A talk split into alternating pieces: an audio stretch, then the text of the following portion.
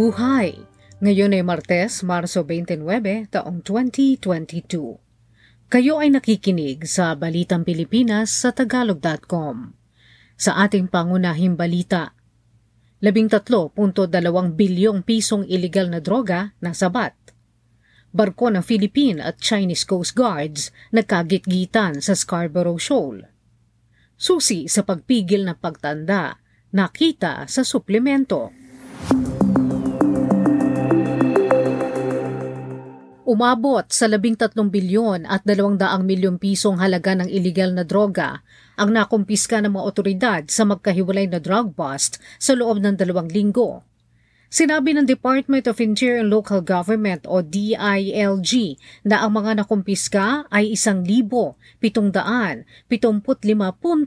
kilo ng shabu at 400 at 21 kalahating kilo ng marijuana nakuha sa drug operation sa Barangay Karuhatan, Valenzuela noong Marso a 8 ang isang bilyon at 80 milyong pisong shabu. Isang Chinese national at isang Pilipina ang kasama sa naaresto. Noong Marso 16, nakuha naman ng mga otoridad ang 12 bilyong pisong shabu sa Infanta Quezon, kung saan naaresto ang sampung mga suspek. Iginiit ng China ang kanilang soberenya sa Scarborough Shoal makaraang ibunyag ng Philippine Coast Guard na ang isa sa barko ng China ay naglayag ng napakalapit sa kanila sa pinag-aagawang teritoryo. Ayon sa PCG, nagsagawa ng close distance maneuvering ang barko ng China habang ang BRP Malabrigo ay nagpapatrolya sa karagatan noong Marso 2. Sa isang press conference, sinabi ni Foreign Ministry spokesperson Wang Wenbin na may karapatan ng China sa Wang Yan daw at ang kalapit katubigan nito. Ang Wang Yan daw ang tawag ng China sa Scarborough Shoal na tinatawag ding Baho de Masinloc sa Pilipinas. Sinabi naman ng Philippine Coast Guard na ang ginawa ng China ay paglabag sa 1972 International Regulations for Preventing Collisions at Sea. Idinagdag pa ng PCG na ikaapat na beses ng engkwentro ito ng mga barko ng Pilipinas sa Chinese Coast Guard sa Scarborough Shoal. Sinimula na ng Armed Forces of the Philippines at United States Military ang kanilang pinakamalaking joint military exercise. Ang ikatatlumput pitong balikatan exercise na nilalahukan ng mga siyam na libong sundalo ay isinasagawa sa Hilagang Luzon. Ang mga Pilipino at Amerikanong sundalo ay nagsasanay sa maritime security, amphibious operation, live fire training at iba pa. Balik taas na naman ang presyo ng mga produktong petrolyo ngayong linggong ito. Ayon sa mga kumpanya ng langis, 3 piso at 40 sentimos ang itinaas nila sa gasolina. 8 piso at 65 sentimo naman sa diesel. Ang kerosene naman ay itinaas ng siyam na piso at anim na pong sentimo kada litro. Nananatiling mataas ang presyo ng langis sa pandaigdigang pamilihan. Sa loob ng labing isang linggong pagtataas simula noong Enero, nakakalabing apat na piso at siyam na pong sentimo kada litro ang naitataas sa gasolina Nakapagtaas na ng kabuang 19 na piso at 20 sentimo sa diesel at 16 na piso at 35 sentimo sa kerosene. Sa loob ng isang linggo mula Marso 21 hanggang 27, 2,726 katao lamang ang nagkaroon ng COVID-19 sa bansa wala namang bagong kaso ng malala o kritikal. Sinabi ng Department of Health na nangangahulugan itong may average lamang na 300 at 80 bawat araw ang nagkaka-COVID sa bansa o 24% mas mababa kaysa sa nakaraang linggo. 752 naman ang naitalang namatay pero isandaan at pito lamang dito ang mula Marso. Bumaba naman sa 700 at 58 ang malalang kaso mula sa dating 800 at siyam.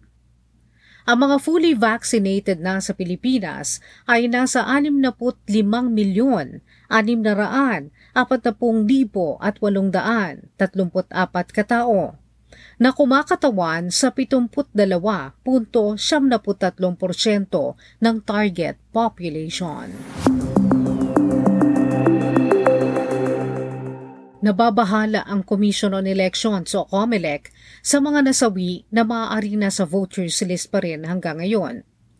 Ayon sa COMELEC, ang pagkakalagay pa rin sa listahan ng botante na mga posibleng namatay sa COVID-19 pandemic ay maaari magamit para questionin ang kredibilidad ng eleksyon.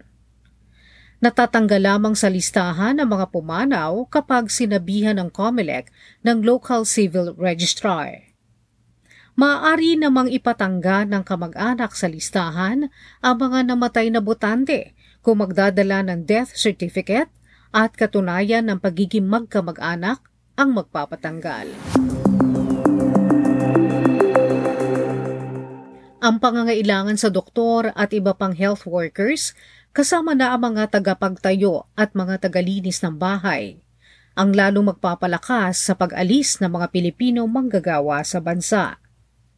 Sa taya ng Bangko Sentral ng Pilipinas, ang pagpapadala ng pera ng mga Overseas Filipino Workers o OFWs ay lalago pa ng 4% sa susunod na taon. Noong 2021, ang personal na padala ng mga OFWs ay umabot sa pinakamataas na 34 na bilyon at siyam na raang milyon dolyar. Siyam na porsyento rito o 31 bilyon at siyam na raang milyong dolyar ay ipinadala sa pamamagitan ng mga bangko. Tumaas ito ng 5.1% mula sa 33 bilyon at 200 milyong piso noong 2020. Napilitan ng mga magsasaka sa Benguet na ipamigay ang kanilang inani dahil sa pagbaha ng ipinuslit na carrot sa lokal na merkado. Sinabi ng League of Associations at the La Trinidad Vegetable Trading Areas na limang toneladang carrots ang kanilang ipinamigay dahil hindi nabenta. Ayon sa liga, mas binibili ng mga tao ang carrots na ipinuslit mula sa China dahil tumatagal ito ng dalawang linggo. Ang lokal na carrots na walang kemikal ay nagtatagal lamang ng dalawa hanggang tatlong araw. Bumaksak ng 40% ang bumibili ng carrots mula sa Benguet dahil sa smuggling ayon pa sa grupo. Dahil dito nawawalan ang mga magsasaka ng dalawat kalahating milyong kita bawat araw. Napili ang Makati City bilang pilot city para sa inisyatibo ng Innovative Cities, pagtutulungan ng pampubliko at pribadong sektor at ang academe kung saan ipoposisyon ang Central Business District bilang Silicon Valley. Nakikipagtulungan ang Digital Pilipinas sa Department of Trade and Industry Board of Investments and Resilience Innovation, Sustainability and Entrepreneurship Certification Program for the Innovative Cities. Target ng inisyatibo na gawing high-tech ang bawat isang syudad para masuportahan ang lokal na ekonomiya at mapalawak ang mga industriya sa pamamagitan ng inobasyon at teknolohiya. 31 syudad sa Pilipinas ang target sa pagpapaunlad ng teknolohiya. Tutulungan din ang mga digital startup sa mga syudad na ito sa pamamagitan ng kalahating milyong pisong tulong pinansyal.